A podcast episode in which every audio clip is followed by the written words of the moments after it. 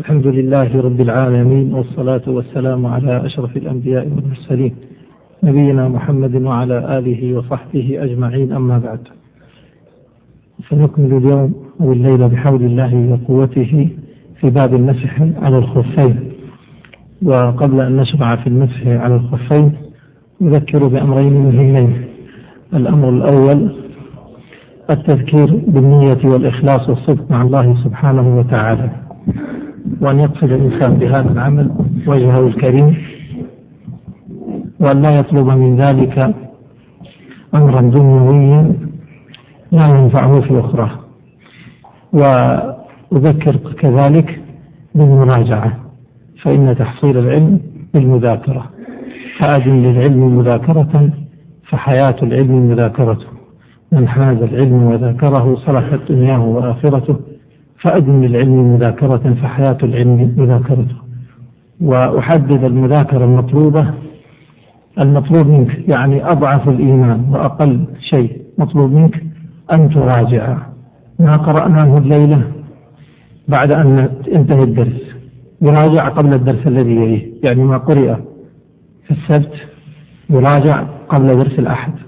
فما نقرأه في يوم الأحد أو في درس الأحد. يراجع هو وما قبله قبل درس الاثنين وهكذا. إذا انتهينا من درس الاثنين يراجع قراءة والمطلوب قراءة أن يقرأ أن تقرأ الزاد مجرد قراءة. هذا أقل شيء مطلوب منك. تقرأه كاملا من بداية الكتاب إلى حيث وقفنا. وكل يوم بهذا الشكل. هذه القراءة لا تأخذ إلا دقائق لكنها تثبت العلم. والمقروء يعني مرارا يثبت. ولذلك عندما تقرأ بعد أيام لن يشكل عليك ما قرئ يوم السبت والأحد والإثنين لا سيكون الدرس الأخير هو الأصعب لكن ما قبل ذلك خلاص يصبح ثابت ومحفوظ وهكذا. هي دورة مكثفة. فنضيف إلى الحضور الآن أنتم تجهدون وتتعبون بالحضور جزاكم الله خير وأسأل الله أن يكون هذا في ميزان حسنات الجميع. لكن أضيف إلى هذا مراجعة لا تأخذ نصف ساعة كل يوم. قبل أن نشرع في الدرس الجديد. فحبذا أن يكون ذلك.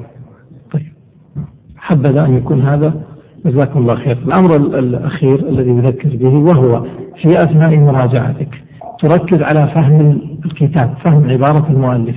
فإن أشكلت عبارة اكتب هذه العبارة وأتني بها اسأل فيها لا تترك عبارة غامضة أو مشكلة بدون أن تفهمها.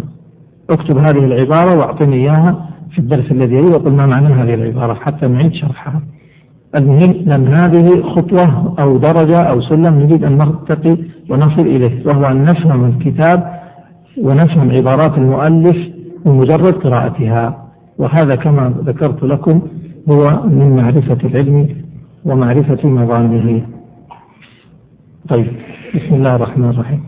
باب المسح الخفين اقرأ يا شيخ. بسم الله الرحمن الرحيم الحمد لله والصلاة والسلام على أشرف الأنبياء والمرسلين سيدنا محمد وعلى آله وصحبه وسلم تسليما كثيرا قال شيخ شرف الدين أبي النجا موسى بن أحمد الحجاوي غفر الله له ولشيخنا وللحاضرين والسامعين باب باب مسح الخفين يجوز يوما وليلة ولمسافر ثلاثة, ليا ثلاثة بلياليها من حدث بعد لبس قال باب المسح مسح الخفين. والخفين تسمية خف والخف هو ما يلبس في القدم ساترا للمفروض. بدأ المصنف ببيان حكم المسح على الخفين فقال يجوز يجوز أي أنه جائز. وأمس ذكرنا أن الأحكام التكليفية الخمسة هي الوجوب والاستحباب والتحريم والكراهة وبينهما الإباحة أو الجواز. قوله يجوز أي جائز مباح. ثم بين مدة المسح على الخفين وهي مدتان. المقيم له مدة والمسافر له مدة. فقال يوما وليلة لمقيم يعني أربعة وعشرين ساعة. يوم وليلة لمقيم ولمسافر ثلاثة ثلاثة بلياليها يعني ثلاثة أيام بلياليها. يعني أربعة وعشرين ساعة في ثلاثة اثنتان وسبعون ساعة. من متى متى يبدأ؟ تبدأ المدة؟ قال من حدث بعد لبس. تبدأ المدة تبدأ الأربعة والعشرون ساعة من الحدث بعد اللبس. بعد اللبس على طهارة. قال من حدث بعد لبس على طاهر مباح ساتر. إلى آخر ذلك بدأ يذكر شروط الخف الذي سيمسح عليه.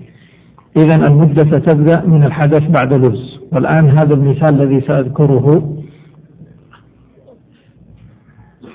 يعني أريد أن يحفظ ويستوعب لأنه بناء عليه نعرف أحكام كثيرة.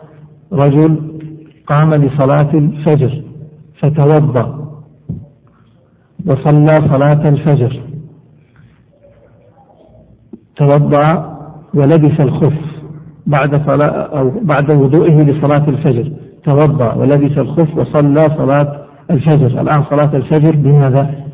بالوضوء. هل مسح في هذه الصلاة؟ لهذه الصلاة يعني ما مسح.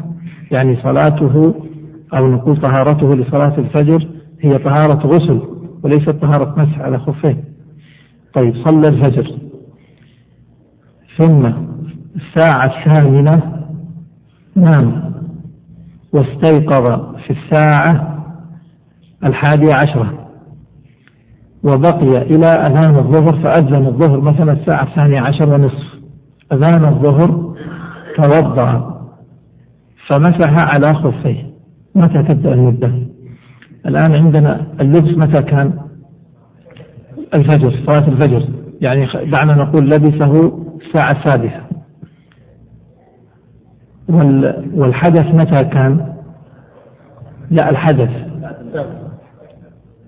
الحدث بدأ من الساعة من نام الساعة الثامنة واستيقظ الساعة الحادية عشر. فالحدث متى؟ الثامنة. وابتدأ الحدث الساعة ثمانية. وانتهى آه، يعني نهايته الساعة الحادية عشر. لما استيقظ وهذا هو أطول حدث الحدث له بداية ونهاية. يعني إذا شرع الإنسان مثلا في البول بداية الحدث ابتداء البول ونهاية الحدث انقطاعه. هذا لا يأخذ وقت طويل لكن في النوم يأخذ وقت طويل. فحدث الآن من الساعة الثامنة إلى الحادية عشرة. توضأ في الثانية عشر والنصف. ومسح واضح الآن؟ فصار عندنا زمن أو ساعة لبس فيها. ووقت أحدث ابتدأ حدثه فيه. ووقت عندنا ساعة ثالثة أو وقت ثالث انتهى حدثه فيه. والوقت الرابع هو الذي مسح فيه. على كلام المصنف قال من حدث بعد لبس على طاهر إلى آخر. متى تبدأ المدة؟ 24 ساعة. الساعة السادسة؟ أجيبه لا. الساعة الثامنة؟ لا. الساعة أعيد. الساعة السادسة؟ لا. طيب. الثاني عشر ونصف؟ على كلام المصنف نعم؟ على كلام المصنف نعم؟ على كلام المصنف الحادية طيب. المصنف يقول من حدث ما قال من مسح إذا من الثاني عشر والنصف؟ لا على كلام المصنف لا. إذا كلام المصنف يقول من الحدث. إذا سيكون إما من الثامنة ولا من العشرة من الحادي عشر ولا لا؟ طيب متى يكون بداية المدة؟ الثامنة ولا الحادي عشر؟ من يقول الثامنة؟ طيب من يقول الحادي عشر؟ الحادي عشر المصنف قال من حدث بعد لبس ما قال من أول الحدث ولا من آخر الحدث لكنهم يقصدون ويريدون ويصرحون بذلك في الشروح أنه من آخر حدث من نهاية الحدث ويمكن أن تضاف هذه العبارة فيقال يعني من آخر الحدث من آخر الحدث وهذا كما ذكرت يتصور إذا كان الحدث يطول. الحدث ما هو؟ قد يكون بول قد يكون غائط قد يكون ريح هذه لا تأخذ وقت طويل. لكن النوم هو الذي يطول. من آخر الحدث من حدث أي من آخره. اكتب أي من آخره. عند كلمة من حدث. أي من آخره. قال بعد لبس على ما بعد ذلك الآن بدأ يذكر شروط الخوف الذي يمسح عليه. ما هي شروط الخوف؟ على إلى نعم. على طاهر. نعم. مباح. سافر للمفروض يثبت بنفسه. طيب. لحظة. لحظة معي. الآن المصنف في هذا الباب وهو باب المسح على الخفين. سيتكلم عن أحكام المسح عن الخفين فقط؟ لا. عن أحكام المسح عن الخفين على الخفين ونحوها وما شابهها. طيب ما هي الأشياء التي تشابه الخفين؟ في هذا الباب سيتكلم عن ممسوحات أربع. الممسوحات أربع. اكتبوا هذا. الممسوحات واحد الخف والجورب. هذا الأول. الخف والجورب. اثنين عمامة الرجل. اثنان عمامة الرجل. الأول الخف والجورب. الثاني عمامة الرجل. الثالث خمار المرأة. خمار المرأة. الرابع الجزيرة. إذا الثالث خمار المرأة والرابع الجزيرة. هذه الممسوحات الأربعة التي سيتكلم عليها المصنف على أحكامها في هذا الباب. الخف والجورب يلحق به سيأخذ أحكام الخف عمامة الرجل خمار المرأة الجزيرة وسيأتي بيان شروط كل واحدة منها. إجمالا طيب قال المصنف قال من حدث بعد لبس على طاهر. الآن بدأ في بيان شروط الخف قال على طاهر. إذا لابد الشرط الأول أن يكون الخف طاهرا يعني ليس ليس بنجس ليس نجسا. لو كان الخف نجس لا يصح المسح عليه. الشرط إذا أكتب واحد عند كلمة طاهر هذا رقم واحد هذا الشرط الأول. اثنين مباح. مباح هذا رقم اثنين. الشرط الثاني اكتب اثنين. مباح يعني ليس مغصوبا فلا يكون مغصوبا أو مسروقا. أي الخف فلو كان الخف مغصوبا أو مسروقا لا يمسح عليه. ثلاثة الشرط الثالث ساتر للمفروض. ساتر للمفروض. هذا اكتب عليه رقم ثلاثة. ما معنى ساتر للمفروض؟ نعم. يا إخوان هل أحد ليس معه كتاب؟ طيب. معذرة أين ال أين لا يوجد كتاب. وهذا لا يصلح طبعا يا إخوان. لا يصلح أن نقرأ بغير كتاب لابد من وجود الكتاب. وعلى العموم الدروس الماضية مسجلة. أظن الإخوان سجلوها وستوزع فيمكن إنسان يعوض يعني من فاته الأول والثاني لقاء السبت والأحد يمكن يأخذ الشريط ويسمعه معه لكن لابد من الكتاب. لابد من الكتاب. فلذلك من تمكن أن ينظر في كتاب جار له. إذا كان هذا ما يزعجه ويستطيع. يعني أما إن كان يكتب فمعناه طيب. ما هذا كتاب يا عبد الرحمن؟ أظن غدا سيكون في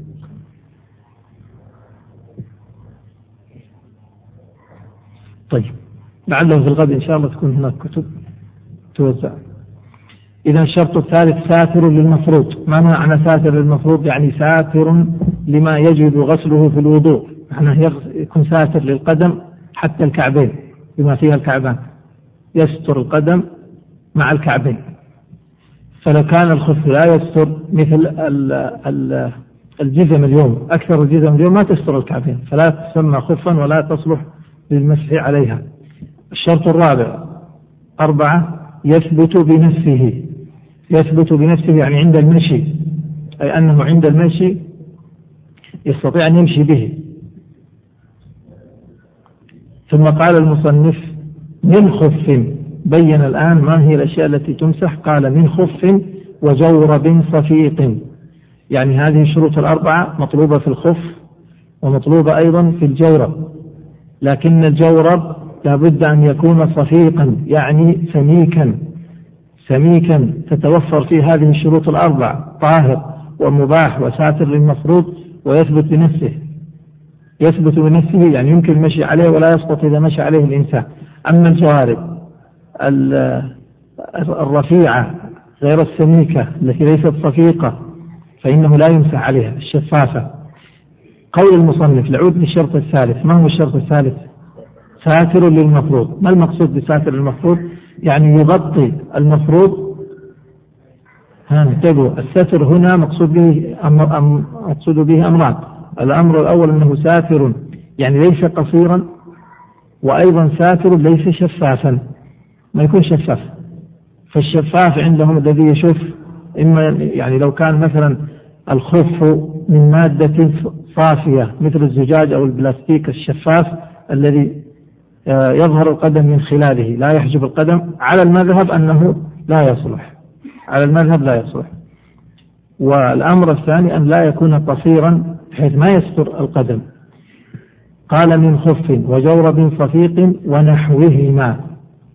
ونحوهما ما هو نحوهما هذا؟ قالوا مثل ال ال كل ما كان يشبه ذلك لا جبيرة ما تدخل مثل شيء يسموه الجرموق. الجرموق أو أي شيء آخر يمكن اليوم هناك أنواع من الأحذية تصنع قد لا تسمى خفا لها أسماء أخرى لكنها آه، ينطبق عليها وتنطبق عليها شروط الخف. فكل ما توفرت فيه هذه الشروط سواء كان خفا أو جوربا أو شيئا آخر فإنه يمسح عليه. إذا من خف ضع عليه رقم واحد وضع عليه دائرة أو مربع. قال وعلى عمامة لرجل. هذا رقم اثنين. الآن يعدد الممسوحات. الممسوح الأول الخف الممسوح الثاني عمامة لرجل. ضع رقم اثنان وضعها ضع رقم اثنين وضع عليه مربع. حتى يتميز عن بقية الأرقام. عمامة لرجل. هذا الممسوح الثاني. إذا الممسوح الثاني أن تكون عمامة. ما هو شرط العمامة؟ شروط العمامة ما هي؟ حتى يجوز المسح عليها. أول شرط أشار إليه المصنف قوله لرجل. فلو كانت العمامة لغير رجل يعني لو أن المرأة لبست عمامة مثلا لا تمسح. وإنما عمامة إذا كانت على رأس رجل. قال المصنف محنكة أو ذات ذؤابة هذا أيضا من الشروط. إذا الشرط الثاني للعمامة أن تكون محنكة والشرط الثالث ذات ذؤابة إذا ضع على كلمة لرجل واحد ولمحنكة اثنين ولذات ذؤابة ثلاثة. أصبحت العمامة التي يمسح عليها لها ثلاثة شروط الآن ذكر المصنف.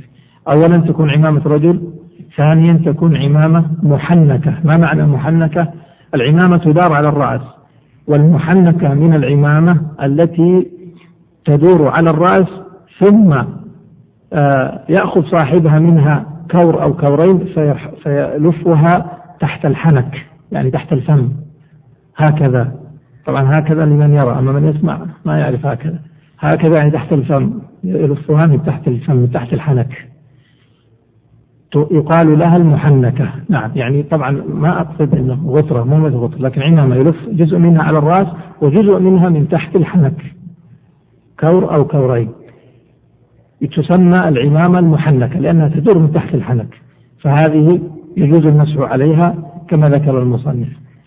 الشرط الثالث قال أو ذات ذؤابة يعني أن العمامة إما أن تكون محنكة أو يكون لها ذؤابة. ما هو الذؤابة أو ما هي الذؤابة؟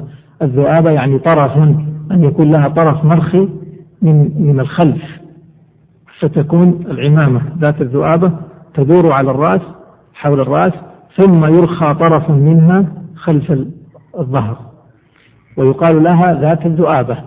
إذا التي تمسح من العمائم ما كان محنكة أو ذات ذؤابة. طيب هل توجد عمامة أخرى غير محنكة غير ذات ذؤابة؟ نعم. إذا لم تكن محنكة ولا ذات ذؤابة يقال لها العمامة الصماء.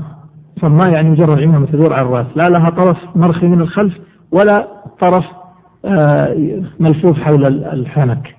هذه يقال لها عمامة صماء. على كلام المصنف أن العمامة الصماء لا يمسح عليها وإنما يمسح على هاتين العمامتين فقط. لماذا؟ قالوا لأن هذه العمائم التي ذكرها المصنف هي العمائم التي كانت معروفة عند العرب هي التي يلبسها العرب وهي التي يشق نزعها آه، شق نزعها للمسح يعني من أجل أن يمسح يحتاج أن يخلعها. فذات الذؤاب المحنكة هي التي يعني يصعب نزعها.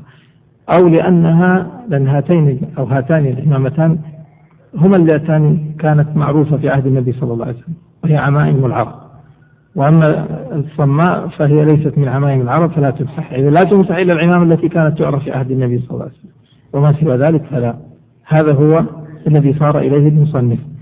انتقل المصنف إلى خمار المرأة. قال وخمر وخمر نساء ضع رقم ثلاثة هنا وحولها مربع. إذا رقم ثلاثة من إيش؟ يعني بعد الخف لا ما من الشروط الآن من الممسوحات. بعد الخف ذكر العمامة والثالث خمار المرأة. وخمر نساء قال مدارة تحت حلوقهن. إذا شرط خمار المرأة لكي يمسح لكي يجوز المسح عليه أن يكون هذا الخمار مدار تحت حلقها. أما إذا وضعت الخمار الخمار الذي تضعه المرأة على الرأس. فإذا وضعت خمارها على رأسها ولم يكن مدارا تحت حلقها فإنها لا تمسح عليه. أصبح مثل الغترة الموضوع على رأس الرجال اليوم. فهذه لا يمسح عليها طبعا لا تمسح عليه المرأة لو وضعتها بهذا الشكل. لكن إن كان الخمار مدار تحت حلقها فإنها تمسح عليه. قال المصنف في حدث أصغر في حدث أصغر ما معنى في حدث أصغر؟ معناه أن المسح على على أي شيء؟ على هذه الثلاث المسح على الخف والمسح على العمامة والمسح على الخمار لا يكون إلا في الحدث الأصغر. طيب الممسوح الرابع هو الجبيرة الجبيرة تختلف. يمسح عليها في الحدث الأصغر وفي الحدث الأكبر. تختلف طيب. قال المصنف وعلى جبيرة هنا نضع رقم كم؟ رقم أربعة وحول الأربعة مربع.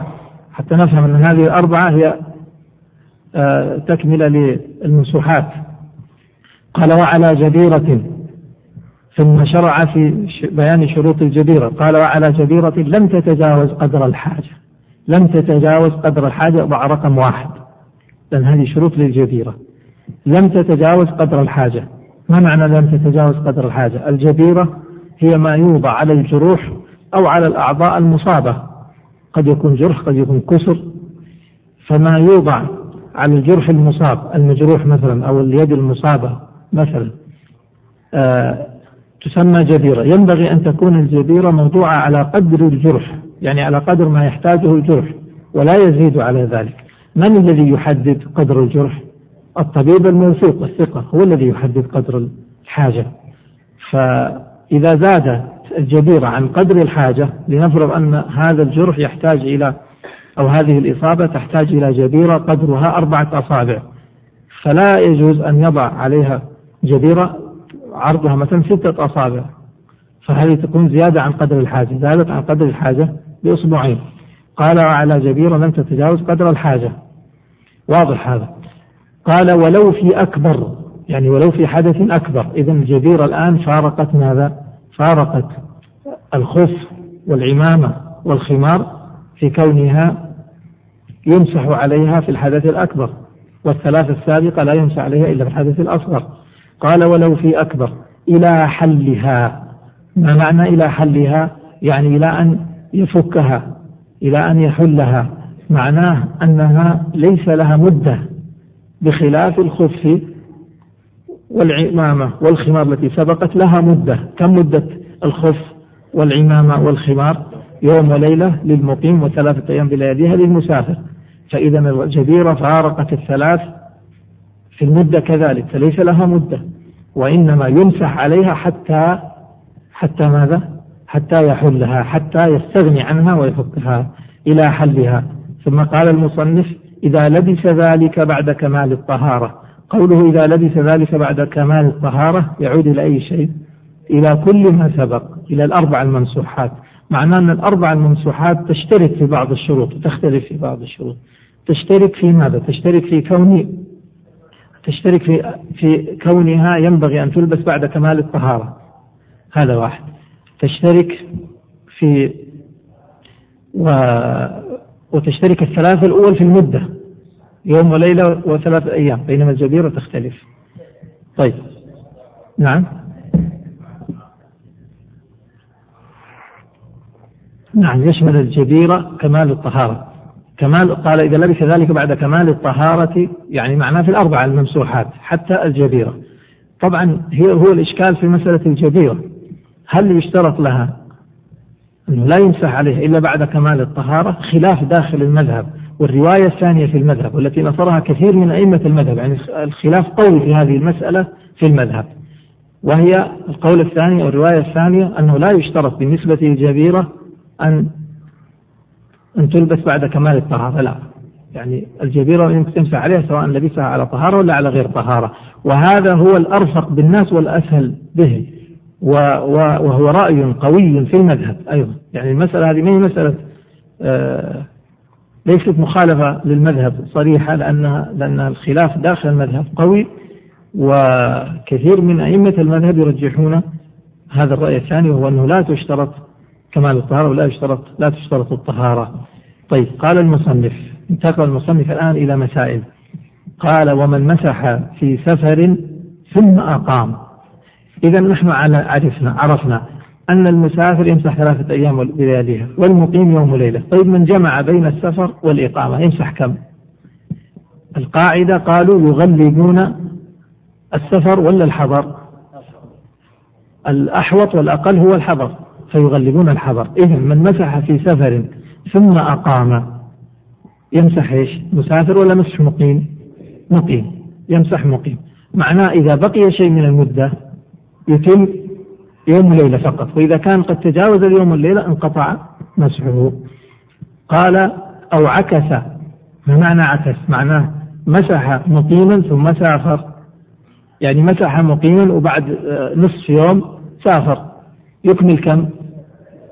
يكمل مقيم يكمل مقيم. ما دام جمع بين السفر والإقامة غلب الإقامة. واضح المسألة هذه؟ قال أو عكس معناه أنه مسح مقيما ثم سافر.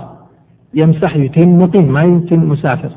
طيب هو سافر نقول ما دام إنه جمع بين السفر ما دام اجتمع الحاضر والمبيح والاحوط نغلب الأحوط.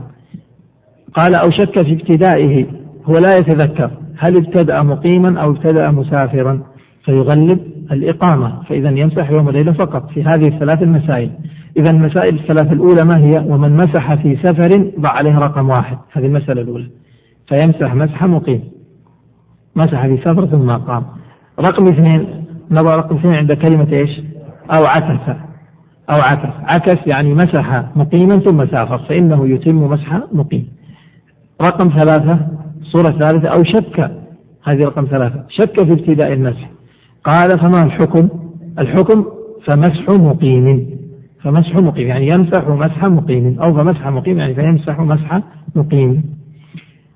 المسألة الرابعة تختلف. قال وإن أحدث ثم سافر قبل مسحه فماذا يمسح؟ أحدث في الحضر. يعني ابتدأت المدة أم لا؟ لما أحدث في الحضر ابتدأت ولا لا؟ ابتدأت. أحدث في الحضر ابتدأت المدة. ثم سافر قبل مسحه ما مسح. فلما سافر مسح يعني خلونا نقول في مثل في المثل الذي ذكرناه. قلنا هذا الرجل الذي آه، لبس الخف الساعة السادسة نام الساعة الثامنة واستيقظ الحادي عشر. لما استيقظ الساعة 11 سافر خرج من جدة. ثم مسح قلنا في الساعة كم؟ الثاني عشر ونصف. الساعة 12 ونصف وإذا به خارج جدة يعني خرج 150 كيلو برا جدة. مسح. أدركه الظهر ومسح يتم ماذا مسح مقيم ولا مسح مسافر؟ طيب. انظر ماذا قال المصنف. قال المصنف وإن أحدث ثم سافر قبل مسحه فمسح مسافر لماذا؟ يقولون العبرة لأنه بدأ مسحه في السفر. وإن كانت المدة بدأت من من الحدث. المدة بدأت من الحدث.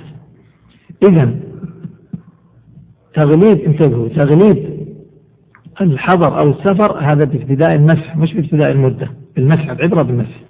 أما المدة فتبدأ من الحدث. إذا عندنا أمران. عندنا ابتداء المدة وهذا يكون من الحدث. وعندنا تحديد السفر أو الحضر يكون ببداية مسحه. قال المصنف ولا يمسح قلانس. لا يمسح قلانس. قلنسوة مفردها. ما هي القلنسوة؟ هي لبس يضعونه على الرأس أشبه بالطاقية أو نحوها. ما تمسح القلنسوة. لماذا؟ لأنها ليست إيش؟ ليست لا لا, لا, لا, يصدق عليها. انتبهوا ليست من الأربعة باختصار ليست من الأربعة. وش هي هذا القلنسوة هل هي عمامة محنكة وذات ذؤابة عمامة رجل محنك لا ليست كذلك. ولا هي خمار مرأة. أليس كذلك؟ طبعا وليست جبيرة وليست خف ولا يمكن أن تكون خفا.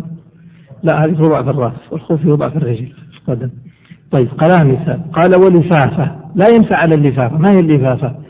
لو أخذ خرق ولف بها رجله مثلا. ما ينفع عليها. لماذا؟ لأنه ما يخف ولا يسقط عليها صفات الخف. قال ولا ما يسقط من القدم. الآن أبغاكم ترقموا. الأشياء التي لا يجوز المسح عليها. قال ولا يمسح واحد إيش؟ قلانسة هذا واحد. اثنين لفافة ثلاثة ما يسقط من القدم. ولا ما يسقط من القدم. يعني ولا يمسح ما يسقط من القدم. هذا رقم ثلاثة. يعني الذي لا يثبت القدم. لأنه شرطنا في الخف أن يثبت بنفسه هذا شرط وهذا اختل شرطه. أربعة قال أو يرى بعضه. إذا كان يرى بعضه ما هو الشرط الذي اختل في الخف؟ ساتر للمفروض. فهذا غير ساتر للمفروض. طيب انتقل. قال بعد ذلك فإن لبس خفا على خف قبل الحدث فالحكم للفوقاني. معنى؟ لبس خف على خف. يمسح على إيش؟ الأول ولا على الثاني؟ شوف يا إخوان ها؟ قال يمسح فالحكم للفوقاني كذا؟ طيب صحيح. خلاص كلام المصنف على وجهه له صور حقيقة. لكن أنا سأذكر صورة واحدة آه يعني استثناء لكلام المصنف. يقول إن لبس خف على خف إذا لبس الخف على الخف فهذا له أكثر من احتمال. إما أن يكون الخفان صحيحان ما هم مخرقين كلاهما صالح. الاحتمال الثاني أحدهما صالح والثاني مو صالح. يعني واحد مخرج والثاني مخرج. طيب الثاني يعني معناه انتبهوا الصورة الأولى كلاهما صحيح. فالحكم لمن؟ على كلام المصنف يقول امسح الفوقاني ويجوز التحتاني لكن يجوز الفوقاني. طيب. إذا كان كلاهما صحيحان. إذا كان كلاهما مخرقين فلا يمسح. يعني معنى كلام المصنف يقول إن لبس خف على خف يقصد إذا كان الخف على خف كلاهما صحيح أو أحده أحدهما صحيح. أما إذا كان كلاهما مخرق فلا يمسح على شيء منهم. ويمكن أن نضيف ذلك عند قول فإن لبس خفا على خف قبل الحدث الحكم للفوقاني اكتب بجوار أي أي ما لم يكونا مخرقين يعني الاثنين. إذا كان الاثنين مخرقين فما يصح المسح أما إذا كان أحدهما مخروق والثاني صالح فيصح المسح على الفوقاني. هذا الأسهل طبعا. نعم. إذا كان خفين كلاهما صحيح لبس خف وخف. الأسفل صحيح والأعلى صحيح. فيمسح الفوقاني ويجوز أن يمسح الأسفل أيضا. طيب إذا كان الأعلى صحيح والأسفل مخرق فيمسح على الفوقاني. إذا كان العكس الأسفل صحيح والأعلى مخرق يجوز على الفوقاني يجوز على الفوقاني وإذا كان كلاهما مخرق فلا ينفع أبدا. خلاص اكتب هذه العبارة. ما لا أي ما لم يكونا مخرقين واضح المسألة يا شيخ؟ بشرط الظهور يا شيخ لو واحد مخلوق من جهة والثاني مخلوق من جهة أخرى. ما ما يصح عندهم ابدا لأنه هذا لا ي... هذا لوحده ما يصح المسح عليه ذاك وحده ما يصح المسح عليه ما يمسح هذا المذهب. وين غطيان وين غطيان طبعا يعني نحن التزمنا أن لا نخرج عن إيش؟ عن المقرر، إحنا عندنا مقرر الآن. ولا يعني هذا أن هذا المقرر منزل من السماء وأنه لا يجوز الخلاف وانه لا ما أقصد هذا، ما ننسب العصمة الآن لهذا الكتاب ولا لأحد، ولا ويأبى الله العصمة لكتاب غير كتابه. لكن هذه دراسة. ما يمكن إنسان يطلب العلم بالطرق العشوائية. يطلب العلم من ويأتي البيوت من أبوابها. طلب العلم لابد أن يكون درجة درجة. ومن رام العلم جملة ذهب عنه جملة. وهكذا كان أهل العلم يطلبونه قليلا قليلا. فمعذرة يعني. لا نقرأ الخلاف ولا يقرأ الخلاف في أول سنة. ما يمكن هذا. أليس كذلك؟ أليس الذي يدرس في في السنة الأولى الابتدائية يقتصر على معرفة الحروف الهجائية؟ ها؟ فإذا وصل إلى الثانوي أو المتوسط آه، توسع وهكذا. وإذا فيعني لا نريد أن نخل بالطريقة الصحيحة للتعليم. طيب انتقل. قال المصنف الآن يبين كيف المسح كيف طريقة المسح. قال ويمسح أكثر العمامة. كيف يمسح العمامة؟ هل يجب تعميمها؟ يقول لا يكفي أن يمسح أكثرها. إذا ويمسح أكثر العمامة. مع رقم واحد. الآن على طريقة المسح طريقة مسح هذه المسحات الأربع قال وظاهر قدم الخف. من أصابعه إلى ساقه دون أسفله. هذا رقم اثنين. وظاهر قدم الخف. معناه أن العمامة سيمسح إيش؟ أكثرها. طيب خمار المرأة كذلك سيمسح أكثرها. هذان ممسوحان الممسوح الثالث خمار المرأة كذلك انتهينا من ثلاثة. الرابع ما هو؟ الخف الجبيرة من ما جينا الخف. قال وأما الخف فيمسح ظاهر قدم الخف. الظاهر يعني من أعلى. ما يمسح الخف من أسفل من مكان الدعس وإنما من أعلى هكذا. قال فيمسح وظاهر قدم الخف من أصابعه إلى ساقه يبتدي من جهة الأصابع إلى جهة الساق الظاهر. قال دون أسفله ما يمسح الأسفل وعقبه ما يمسح العقب. فين العقب؟ العقب مؤخرة الخف آخر القدم من الخلف. هذا لا يمسح أي العقب ما يمسح. لا لا لا خلاص ظاهر قدم الخف هذا رقم اثنين. إذا عندنا العمامة يمسح أكثرها. وظاهر والخف يمسح ظاهر يمسح ظاهره يمسح من الظاهر فقط دون الأسفل ودون الخلف. قال وعلى جميع الجبيرة. وأما الجبيرة فتمسح كلها. إذا لو نظرنا للممسوحات الآن ما هو الذي يعمم من هذه الأربع الممسوحات؟ الجبيرة. طيب ما هو الذي يمسح أكثره؟ عمامة رجل وخمار مرأة طيب. إذا المرتبة الثالثة ما هو الذي يمسح أقله؟ الخف الخف يمسح أقله لأنه يمسح من الظاهر معنى الأسفل والخلف ما يمسح فأقله ممسوح انتقل المصنف وختم الباب بمبطلات هذا المسح. قال ومتى ظهر بعض محل الفرض؟ ضع رقم واحد. ومتى ظهر بعض محل الفرض؟ ما هو الحكم؟ سيأتي بيانه استأنف الطهارة. يعني سيبطل وضوءه. إذا ظهر بعض محل الفرض بعد الحدث يستأنف الطهارة. هذه الصورة الأولى. كيف يعني ظهر بعض محل الفرض؟ الآن نعود للمثال الذي ذكرنا. أخونا هذا الذي لبس الخوف وتوضأ قلنا مسح متى الساعة كم؟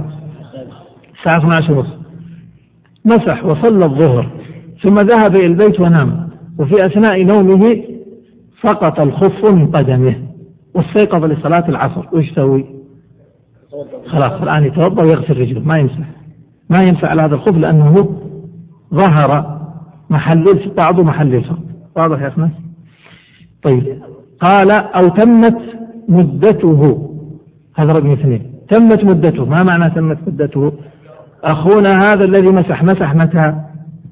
12 ونصف والمدة بدأت متى عنده؟ الساعة الحادية عشر. إذا بقي إلى اليوم الثاني إذا أذن الظهر في اليوم الثاني مش نفس اليوم في اليوم الثاني فأراد أن يصلي الظهر ماذا يفعل؟ لابد من وضوء كامل بغسل معناه لابد أن يغسل القدم. إذا قال أو تمت مدته استأنف الطهارة. يمكن أن تضيفوا أنتم أيضا إضافة من عندكم تقولوا نعم وكذا في الحدث الأكبر وكذا في الحدث الأكبر. هذا وضعوا عليه رقم ثلاثة. طبعا هذا ليس من مثل هذه زيادة من عندنا. وكذا في الحدث الأكبر. وإن كان المصنف أشار إلى هذا أنه لا يمسح أصلا في الحدث الأكبر. فنحن في غنى إنما باب التذكير. له في الحدث الأكبر. معناه لو حصل له حدث أكبر فأراد أن يغتسل لا يمسح على الخف. طيب الآن انتقل إلى باب نواقض الوضوء أي مفسداته. مفسدات الوضوء. نعم. لا لا مكان الجبيرة في غير مكان الوضوء ما يحتاج يمسحها. هو الكلام على الجبيرة إذا تجاوزت عن قدر الحاجة. الجبيرة إذا تجاوزت عن إحنا قلنا في شروط الجبيرة شرطان.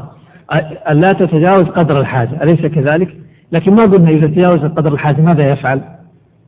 إذا تجاوز قدر الحاجة يجب عليه أن ينزع الزيادة هذه. طيب إذا تعذر نزع الزيادة ما يستطيع ينزعها إذا نزعها تضرر. عند ذلك معنى ماذا يفعل؟ سيلجأ إلى مسألة التيمم.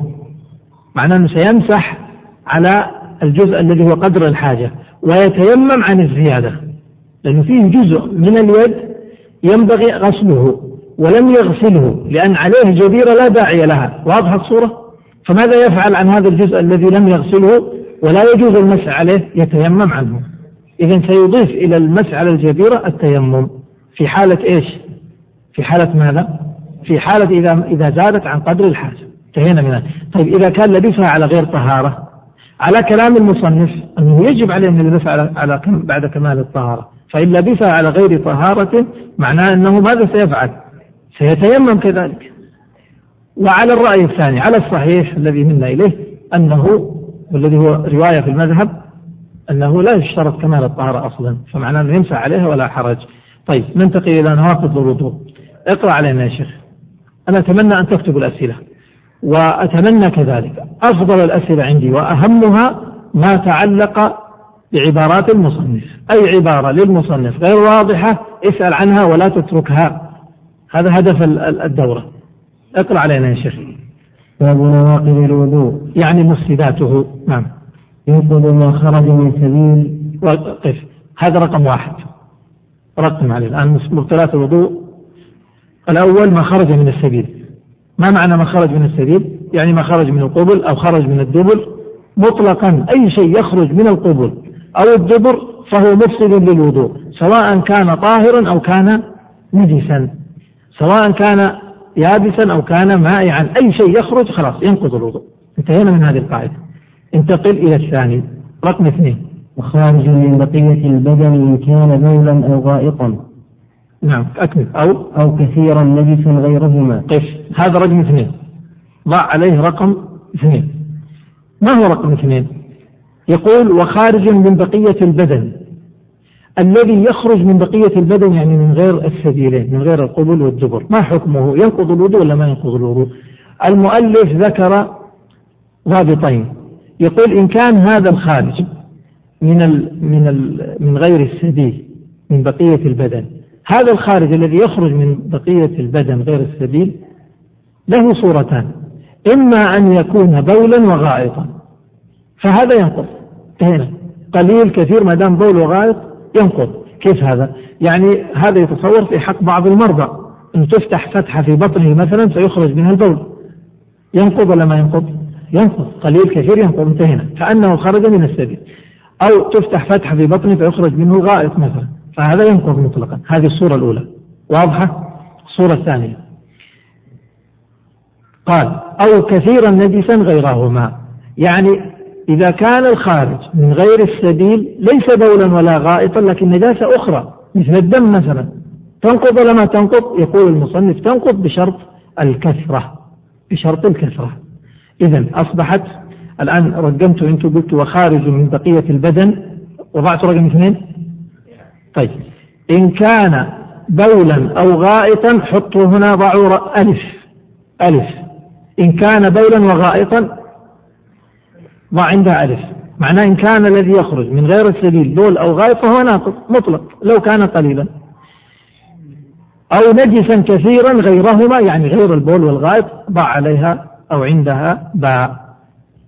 واضح الآن المسألة؟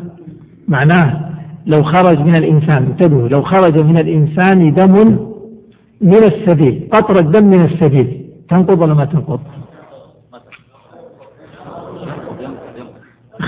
اختلف الفقهاء. لحظة لحظة لحظة لحظة. إخواننا يقولون ينقض في أحد يقول ما ينقض؟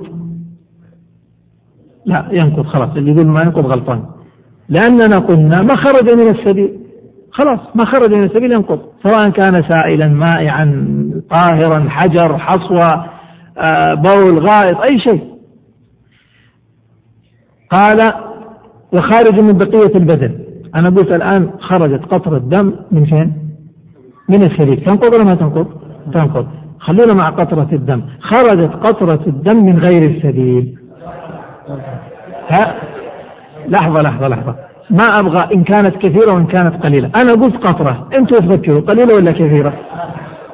اللي يرى القطرة كثيرة عاد مشكلة. تنقض ولا ما تنقض؟ لا تنقض لأنها قليلة. واضح هذا؟ طيب لو كانت ليست قطرة قطرات كثيرة. أو أنا قلت كثيرة الآن. خلاص. يرجع له العرف طبعا. إذا الكثير والقليل مرد العرف لكن اسمعوا.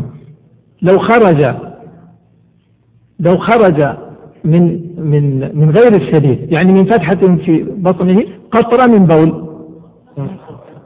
نقضت. واضح الآن؟ هيا انتقل. انتهينا من الأول والثاني. والحمد لله. روحوا للثالث. ها؟ نجس طبعا الدم نجس. الدم نجس. ولا يستثنى من الدماء إلا آه، دماء معينة التي لا ليست نجسة. يقولون دم السمك ودم الشهيد عليه دم الشهيد عليه. يعني على الشهيد قبل أن ينفصل من الشهيد هذا طاهر. وما لا نفس له سائل دمه أيضا طاهر. والدم في العروق طاهر قبل أن يخرج من العرق هذا طاهر. أما الدماء الأخرى التي تخرج هذه نجسة طيب أكمل يا شيخ. وزوال العقل. طيب حط رقم ثلاثة الآن. الثالث زوال العقل. واستثنى المصنف قال إلا يسير نوم من قاعد أو قائم. زوال العقل ينقض الوضوء. ما الذي يستثنى منه؟ شوفوا النوم بشروط. النوم بشروط. ما هي شروط النوم؟ واحد يسير. اثنين من قاعد أو قائم. واضح هذا؟ وإن أحببت أن نستثني نقول زوال العقل كله ناقض. ويستثنى من زوال العقل شيء واحد بثلاثة شروط وهو أن يكون نوما وأن يكون يسيرا. وأن يكون من قاعد أو قائم أن يكون نوما يسيرا. ما هو اليسير؟ اليسير يعني لا اليسير كيف؟ كيف نضبط اليسير؟ آه آه كيف نعرف اليسير؟ نقول اليسير بالنسبة للنوم الذي لا يفقد معه الإنسان الإحساس يدرك ما حوله لكنه يعني ما غاب وعيه. فإن غاب وعيه هذا كثير. يقول من قاعد أو قائم فإن كان يسيرا وهو منسدح مثلا مستلقٍ على جنبه فهذا ينقض النجس الكثير خلاص قلنا كيف نعرف النجس الكثير؟ بالعرف يعني ما فحش في نفس الإنسان فيعتبروه كثير. فهذا هذا مرد للإنسان نفسه هذا هو الصحيح. طيب أكمل يا شيخ. ومس ذكر متصل. هذا أغلق شوفوا نعم. أكمل يا شيخ. ومس ذكر متصل أو قبل بظهر كفه أو بطنه. طيب رقم أربعة. هذا الرابع. الناقض الرابع ما هو؟ مس الفرج. مس الفرج. والمصنف عبر وقال مس ذكر متصل. ما معنى متصل؟ يقصد بمتصل يعني غير منفصل يعني لو لو قطع العضو من الإنسان فأصبح مفصولا عنه فلا يكون ناقضا إذا مس في هذه الحالة. قال مس ذكر متصل أو قبل على مس الفرج سواء كان لذكر أو كان لأنثى. بظهر كفه أو بطنه. إذا الناقض الرابع ما هو مس الفرج؟ مس الفرج لا ينقض إلا إذا كان بالكف فقط. فهمتم؟ أما لو لمس الفرج بغير الكف لا ينقض. واضح المسألة هذه؟ طيب. قال بظهر كفه أو بطنه. قوله بظهر هو يريد بالكف عموما. يعني سيدخل في هذا ظهر الكف ويدخل في هذا بطن الكف ويدخل في هذا أيضا حرف حرف الكف. طيب ما الذي يخرج من الكف؟ الذي يخرج من الكف شيء واحد الظفر.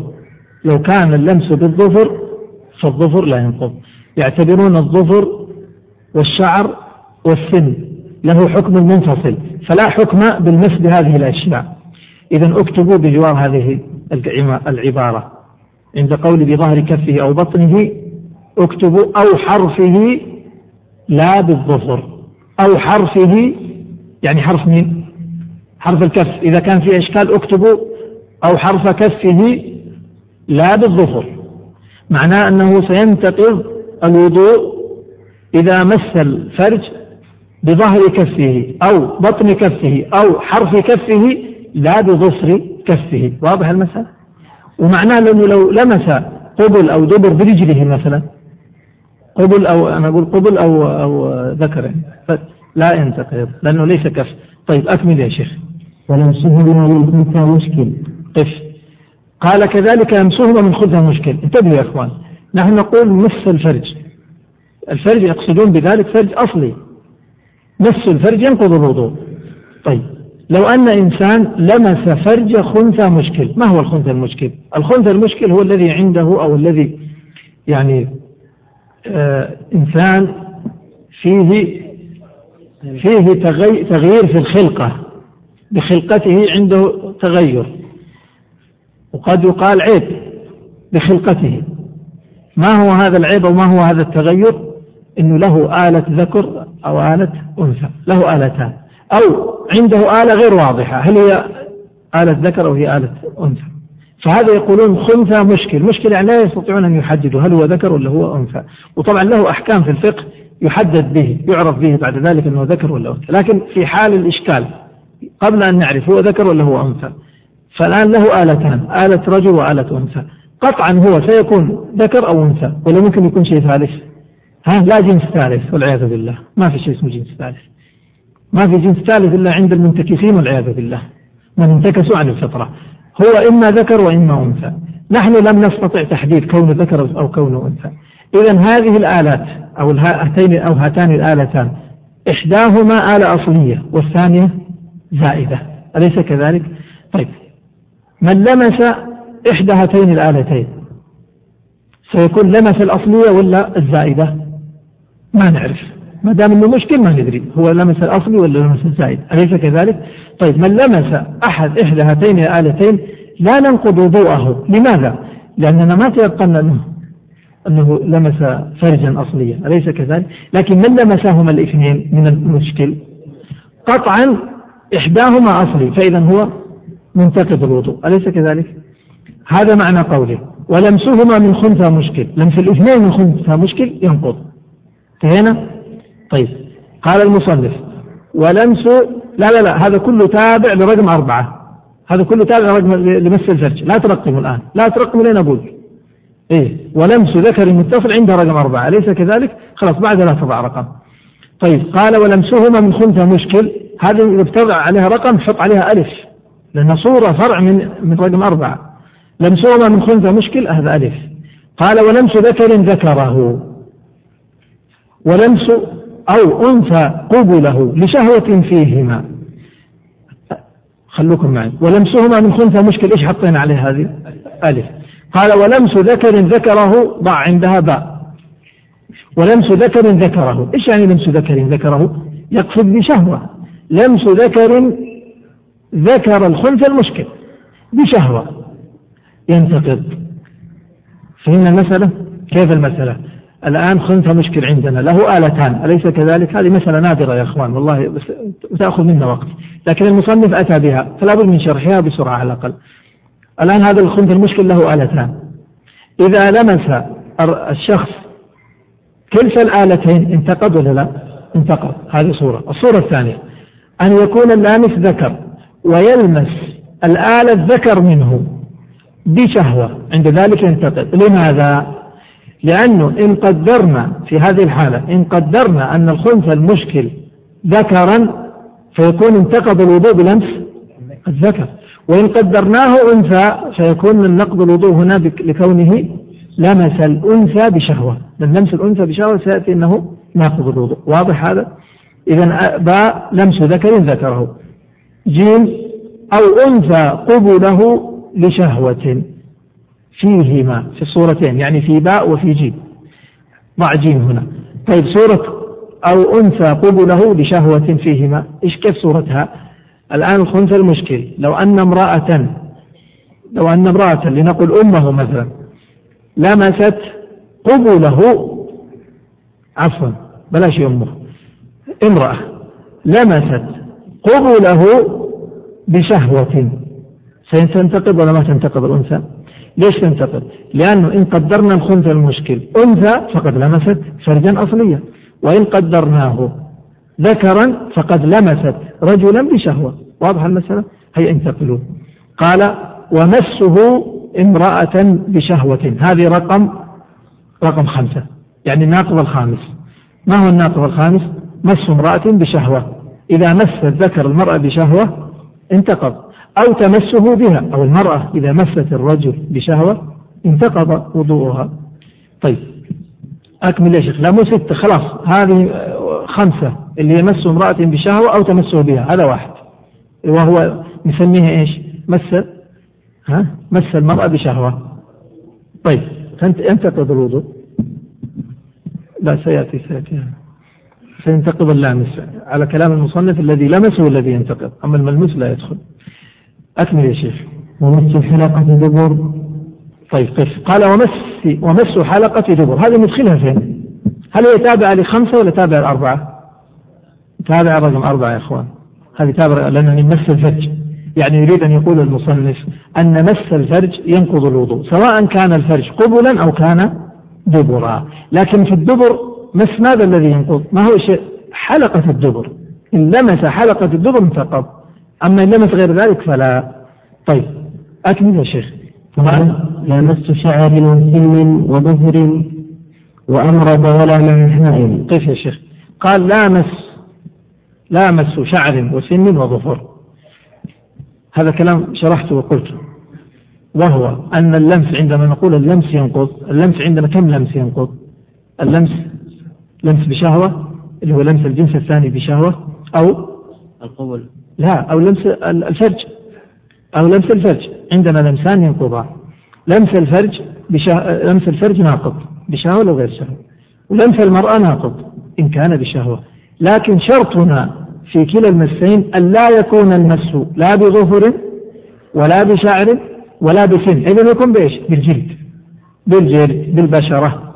واضح هذا؟ المس الناقض هو ما كان بالبشرة. خلاص هذه قاعدة. المس المس الناقض ما كان بالبشرة لا بغيرها. وش هو اللي بغيرها وش غير البشرة عندنا؟ هذه الثلاثة الشعر والسن والظفر. طيب إذا هذه الأشياء لا تنقض. قال وأمرد لو لمس أمرد ما هو ما هو الأمرد يقصد بالأمرد يعني الغلام الصغير الذي لم تنبت له لحية. يقول لمسه لا ينقض. وكونه أمرد لا يعني أنه امرأة وليس بامرأة.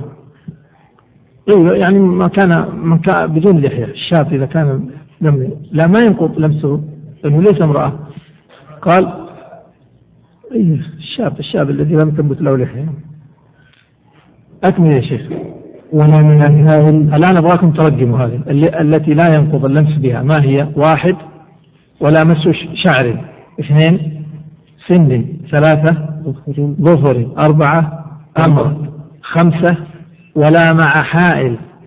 إيش مع حائل؟ لمس بدون بحائل. يعني غطى يده بخرقة ثم لمس امرأة مثلا أو لمس فرجه. ينتقض؟ لا ما ينتقض. خمسة ستة ولا, ولا ملموس. ولا ملموس بدنه ولو وجد منه شهوة. نعم هذا رقم ستة. ملموس البدن. يعني لو أن الرجل لمس المرأة بشهوة هو الذي ينتقض. أما المرأة فلا. هذا هو الذي صار عليه المؤلف والمسألة فيها خلاف. أكمل. وينقض غسل غسل ميت؟ إذا غسل ميت هذا رقم كم من النواقض؟ رقم ستة ضع رقم ستة. ورقم ستة غسل الميت. وينقض غسل الميت. ستة يا شيخ ما في سبعة. ما هي سبعة. ليش السابع فين عندنا الآن أعيد النواقض الأصلية. ضعوا كل ناقض في مربع. ما خرج من سبيل واحد. من من خارج من بقية البدن اثنين. ثلاثة زوال العقل. أربعة مس ذكر متصل. خمسة مسه امرأة بشهوة. باقي تابع لها. ستة غسل ميت. غسل ميت. غسل الميت. ما هو غسل الميت؟ طبعا غسل الميت آه، ورد عن بعض الصحابة أنهم كانوا يأمر آه، ابن عمر بن عباس كان يأمران بغسل بالوضوء من غسل الميت. من هو غاسل الميت؟ المقصود بغاسل الميت الذي يباشره يعني الذي يلمس الميت ويقلبه. أما الذي يناول أو الذي يصب لا ما يدخل لكن الذي يلمس الميت هو الذي هو الذي ينتقض وضوءه السابع وأكل وأكل اللحم خاصة من الجزور أكل اللحم خاصة هذا السابع ضع عنده رقم سبعة. يقول خاصة من الجزور ما معنى اللحم خاصة؟ يقصد لا يدخل غير اللحم. لا لا لا غير اللحم.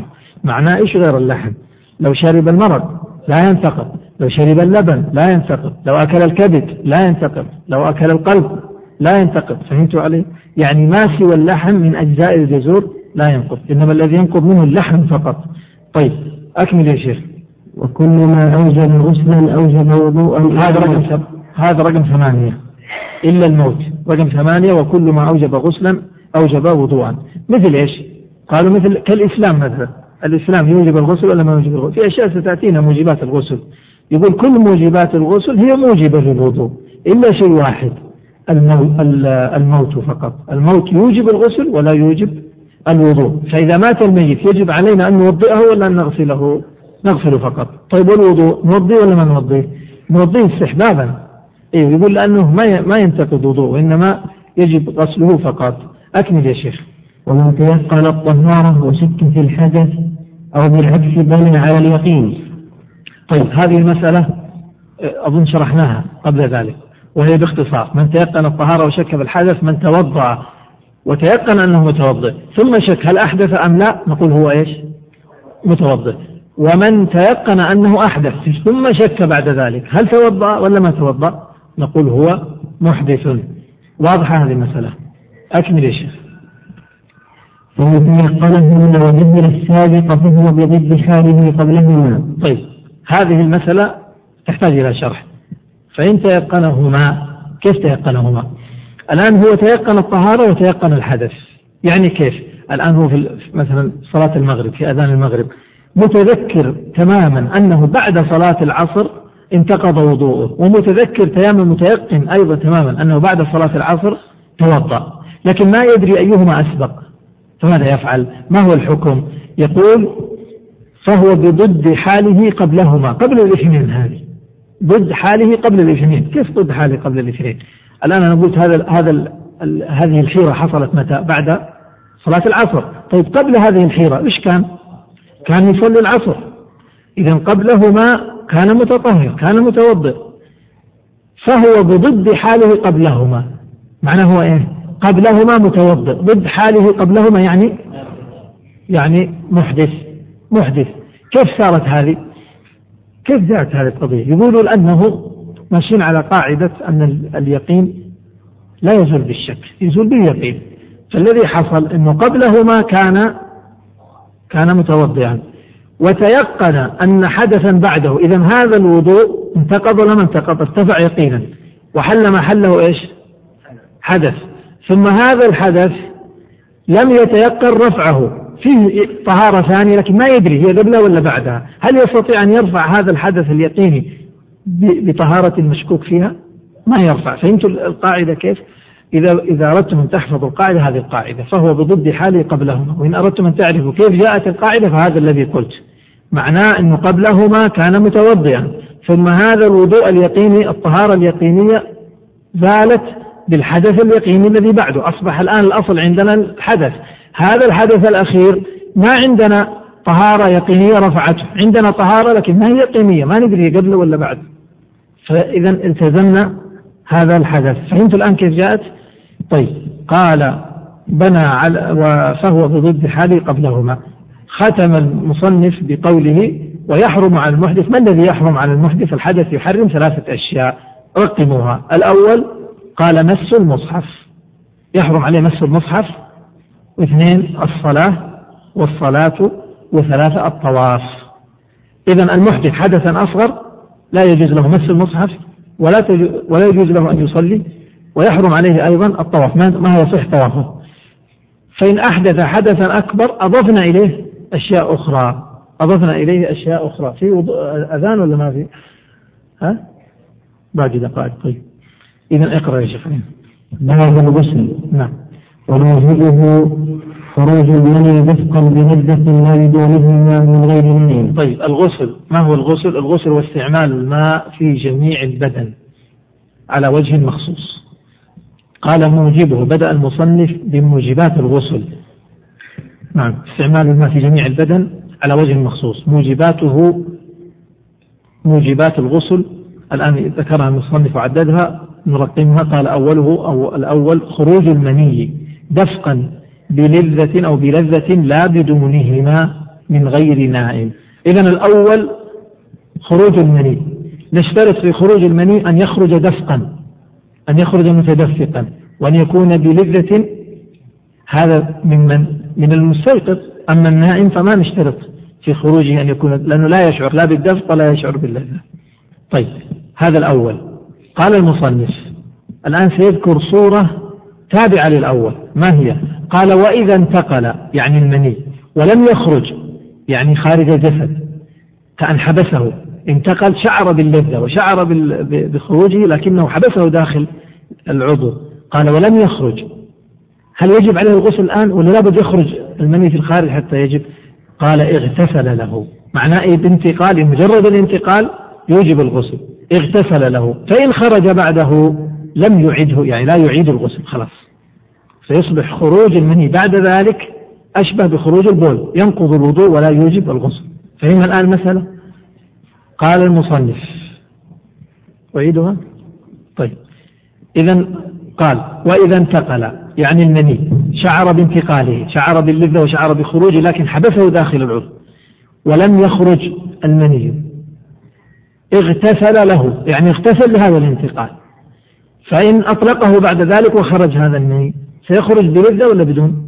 بدون خلاص بدون أصبح مثل البول محبوس في البدن فإن خرج بعده لم يعده يعني لا يعيد الغسل واكتفى بالغسل الأول.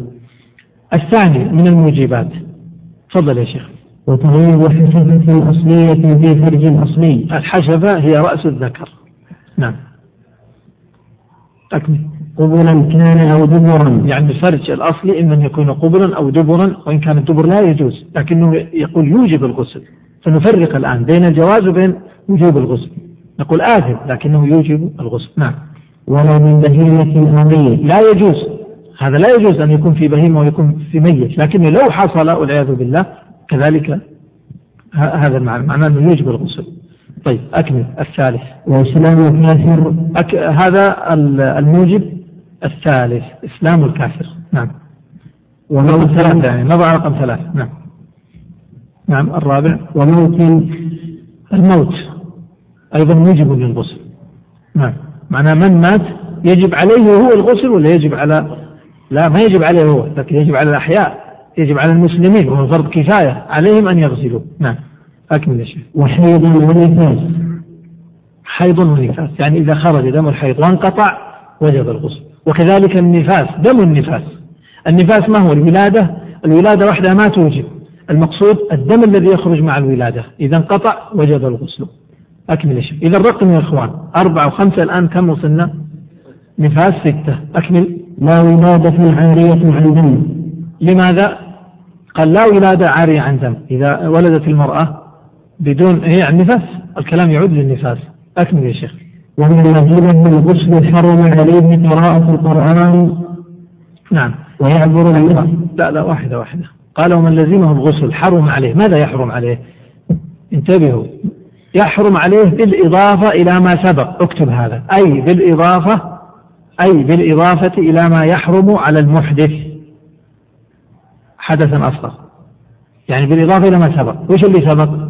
تحريم الصلاة والطواف وقراءة القرآن وقراءة القرآن. هي أكمل الآن. قال وحرم عليه مس المصحف ها؟ مس المصحف. طيب. قال حرم عليه ماذا؟ واحد قراءة القرآن.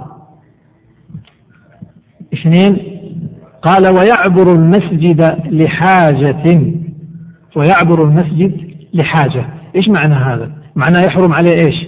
عبور المسجد لغير حاجة. نعم. ولا يلبث فيه. إذا هو الذي يحرم عليه ماذا؟ عبوره بغير حاجة أو اللبث فيه. لا يجوز له أن يلبث فيه أن يلبث فيه بغير وضوء. نعم. طيب تفضل. سمعت لحاجة ولا يلبث فيه بغير وضوء. ولا يجوز له اللبث في المسجد بغير وضوء. ضع بجوار ذلك وتلبث الحائض إذا انقطع دمها بالوضوء. المراد الآن بهذا اللي ما يلبث في المسجد بغير وضوء أو الذي يلبث في المسجد بالوضوء هذا الجنب غير الحائض لأن الحائض التي آه، ما زال دمها لم ينقطع هذه يخشى عليها من تلبيس المسجد. إذا اكتب وتلبث الحائض إذا انقطع دمها بالوضوء. إذا انقطع دمها يجوز لها أن تتوضأ وأن تجلس أما ما دام دمها لم ينقطع فلا تجلس. قال المصنف الآن. أكمل يا شيخ. ومن غسل نعم. ومن غسل ميتا أو أفاق من جنون أو إغماء بلا حلم سن له الغسل. هذه الصور أو هذه المسائل يستحب فيها الغسل ولا يجب. ما هي المسائل هذه؟ الصورة الأولى والمسألة الأولى من غسل ميتا. يستحب له أن يغتسل ولا يجب عليه الغسل. لكن يجب عليه إيش؟ الوضوء. الصورة الثانية أو أفاق من جنون بلا حلم يعني. إذا أفاق من الجنون بدون احتلام فيسن له الاغتسال. لكن لو أفاق من جنون وقد احتلم في حال الجنون وجب عليه الاغتسال. قال أو إغماء كذلك إذا فاق من إغماء بدون احتلام فإنه يسن في حقه الغسل. وإن كان باحتلام وجب عليه الغسل. أكمل يا شيخ. الآن صفة الغسل. اكتب عنوان جانبي صفة الغسل.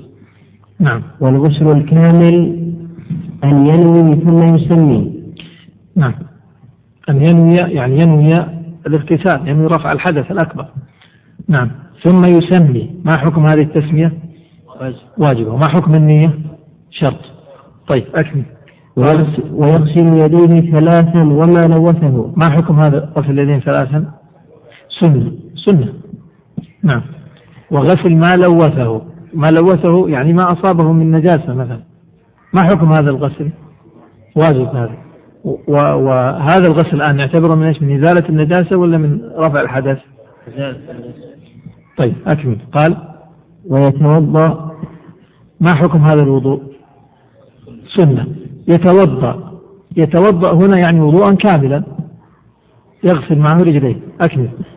ويحثي على رأسه ثلاث ترويه يحثي على رأسه ثلاث حثيات يعني يأخذ غرفات ويملأها فيحثي يضعه على رأسه ثلاث مرات. ترويه يعني آه تروي الشعر. أكمل. ويعم بدنه غسلا ثلاثا يعم البدن ثلاث مرات. يغسل بدنه آه كاملا ثلاث مرات. نعم. ويدلكه تعميم الجسد ثلاث مرات. هذا هو الغسل. فتعميم الجسد المرة الأولى هو, هو الواجب. والثانية والثالثة سنة. قال ويدلكه الدلك هنا واجب ولا مستحب؟ مستحب. لأنه الآن يذكر الصفة الكاملة بما فيها من مستحبات وواجبات. طيب الدلك مستحب. قال ويتيامن. ما حكم التيامن هذا؟ التيامن يعني يبدأ بالجهة اليمنى ثم اليسرى. إذا أعمم الجسد يبدأ بالشق الأيمن ثم الشق الأيسر. هذا مستحب. نعم. نعم. ويغسل قدميه مكانا آخر. إذا انتهى من الغسل غسل قدميه في مكان آخر كما كان يفعل النبي صلى الله عليه وسلم. وهذا مستحب. أكمل. والمجزئ الآن هذا المجزئ الذي سيذكره المصنف معنى هذا هو الواجب وما عداه ليس بواجب. ما هو المجزئ؟ الأول أن ينوي أن ينوي هذا واحد. ثم يسمي اثنين. الأول شرط والثاني واجب. نعم. ويعم بدنه بالغسل مرة. هذا ثلاثة. إذا المجزئ ثلاثة أشياء. النية والتثنية وتعميم الجسد مرة واحدة. هذا هو ال ال الذي إن اختل شيء من هذه الثلاث بطل الغسل.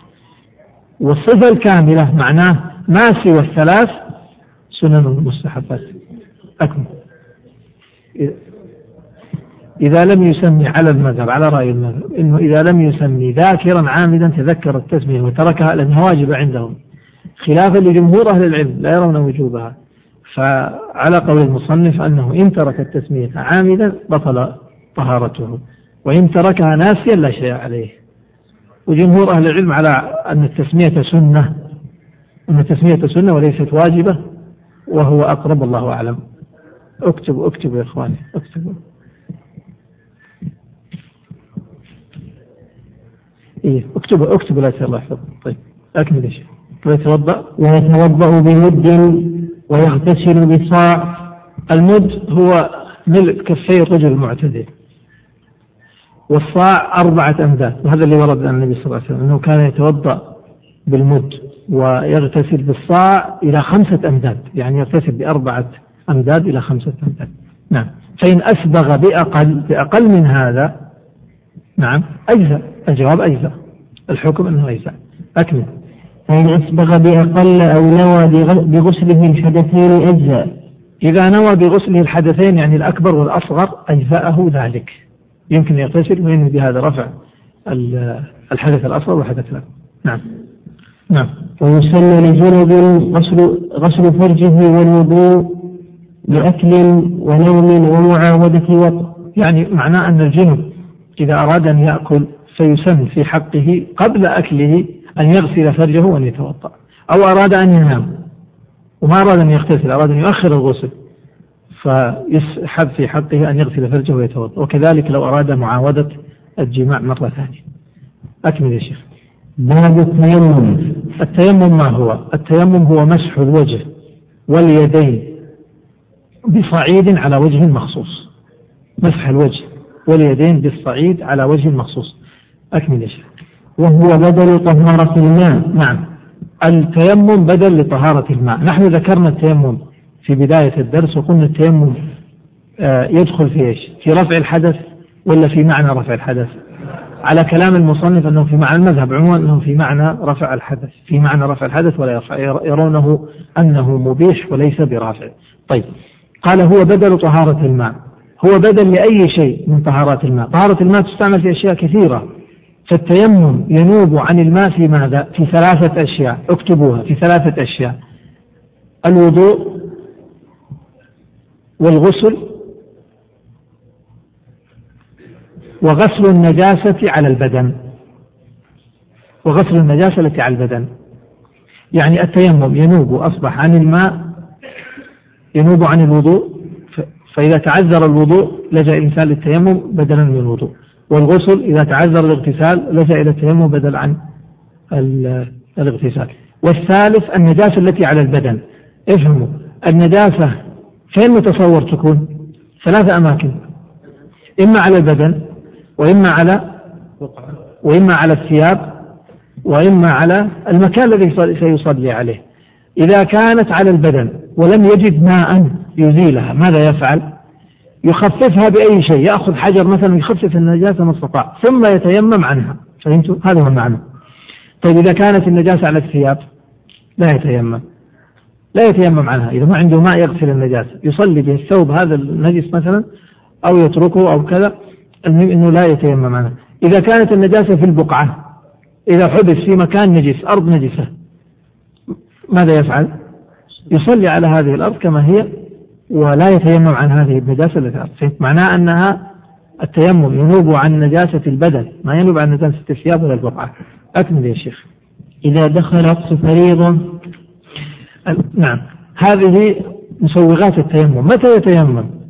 إذا دخل وقت الفريضة. قبل دخول وقت الفريضة ما يتيمم لأن التيمم ضرورة أصلا. ما ما هي ما يرجع للتيمم إلا في الاضطرار إذا دخل وقت الفريضة أو أبيحت نافلة يعني معناه لو كان يريد أن يصلي صلاة الضحى وما عنده ماء فمتى يتيمم لصلاة الضحى؟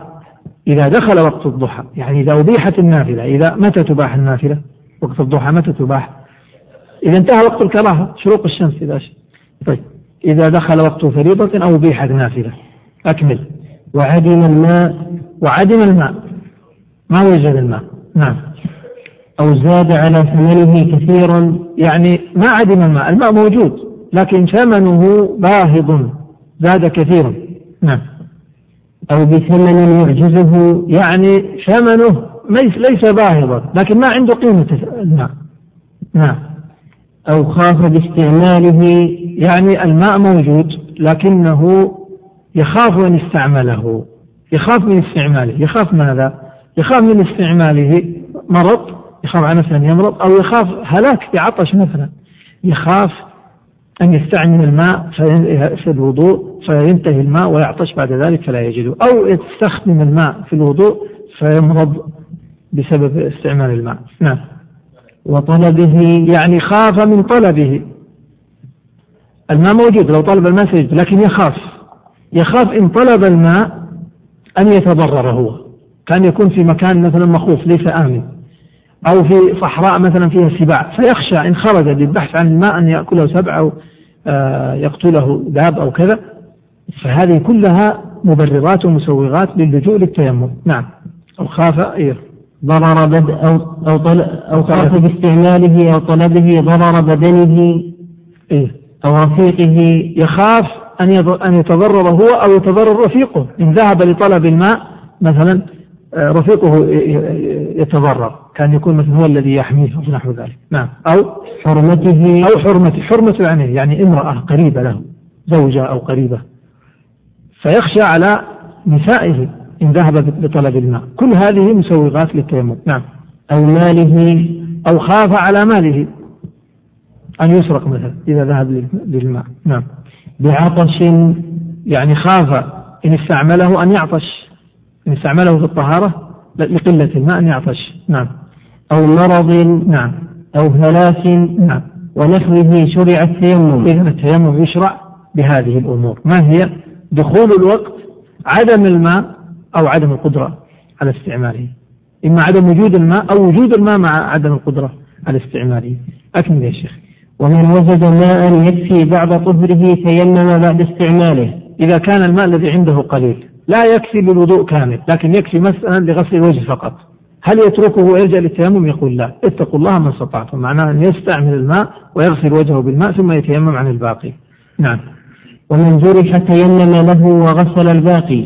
يعني معناه أنه من جرح في أماكن الوضوء فتضرر بغسل المكان المجروح. سيترك الآن مثلا عضو من أعضاء وضوئه بدون غسل. فماذا يفعل في هذه الحالة؟ يتيمم عن هذا العضو الذي ترك غسله للضرر. نعم. ويجب طلب الماء في لكنه في هذه الحالة نقول مثلا الجرح في يده فلا يستطيع أن يغسل يده اليمنى. لكن يستطيع أن يغسل باقي أعضائه. ماذا يفعل؟ يغسل باقي الأعضاء ويتيمم عن هذا العضو الجريح. طيب متى يتيمم عن هذا العضو؟ يتيمم قبل الوضوء ولا بعد الوضوء؟ ولا في أثناء الوضوء؟ في أثناء الوضوء عند مكان اليد. معناه إذا غسل وجهه وجاء مكان وجاء وقت غسل اليدين فهنا يتيمم سواء قبل العضو ولا بعد العضو. واضح المسألة؟ معناه إذا غسل وجهه الجرح فين؟ في اليد اليمنى. غسل وجهه الآن جاء وقت اليد. فهو بالخيار إن شاء تيمم ثم آه، غسل اليد اليسرى وإن شاء غسل اليسرى ثم تيمم. واضح هذا؟ إذا كان ما يستطيع غسل اليد اليمنى كلها مثلا. فعند ذلك يتيمم. مكان التيمم هو عند مكان الغسل غسل هذا العضو. أكمل يا شيخ. ويجب طلب الماء في رحله وقربه وبرحله رحل يعني في متاعه. وقربه يعني في المنطقة القريبة منه. وبدلالته يعني يسأل أهل المكان موجودين هل يوجد ماء؟ نعم. فإن نسي قدرته عليه وتيمم أعاد هذه مسألة. رجل لم يجد الماء. ناسيا. هو عنده ماء لكن نسي أنه أن الماء موجود. فتيمم وصلى ثم اكتشف أن الماء موجود. ما الحكم؟ قال المصنف أعاد. لماذا؟ لأنه صلى مع وجود الماء وهذا النسيان لا يعفيه. أكمل يا شيخ. وإن نوى بتيممه إحداثا أو نجاسة على بدنه تضره إزالتها نعم. أو عدم أو عدم ماء أو عدم أو عدم ما يزيلها نعم. أو خاف بردا نعم. أو حبس في مصر في مصر فتيمم. أجزاء. يعني أي أجزاء. اكتب هنا. فتيمم اكتب أي أجزاء. هذه الصور كلها تجزي. ما هي هذه الصور؟ الصورة الأولى ما هي؟ إن نوى بتيممه أحداثا. أجزاء. كيف يعني أحداث؟ يعني تيمم ونوى بهذا التيمم الحدث الأكبر والأصغر. أجزاء ذلك. هذا واحد. الصورة الثانية. نجاسة على بدنه. نحن ذكرنا أن التيمم يكون عن النجاسة على البدن ذكرنا ذلك. فإن نوى نجاسة على بدنه أجزأه ذلك. إذا كانت هذه النجاسة تضره إزالتها أو لم يجد ماء يزيلها أو عدم ما يزيلها أو خاف بردا خاف أن يزيلها بالماء فيبرد. أو حبس في مصر فتيمم. حبس في مصر إيش يعني في مصر مصر يعني في بلد في مدينة. حبس في مدينة في مكان في بلد. طب إيش يعني في بلد؟ يعني يقصد أنه حبس في مكان فيه ماء. لكنه محبوس لا يصل للماء. الماء خارج هذا المكان. فلجأ للتيمم. هل يجزئه ذلك؟ الجواب نعم يجزئه. ثم ختم المصنف بمسألة أخيرة قال أو عدم الماء والتراب وصلى على حاله لم يعد. يعني اجزاه ذلك وهذا يسمى فاقد الطهورين الذي لا يجد الماء ولا يجد التراب. لأن الذي لا يجد الماء يلجأ إلى التراب فإن لجأ إلى التراب ولم يجده هذا فاقد للطهورين. ماذا يفعل؟ يصلي على حاله ويجزئه ذلك ونكمل بعد الصلاة بحول الله وقوته وصلى الله وسلم وبارك على نبينا محمد.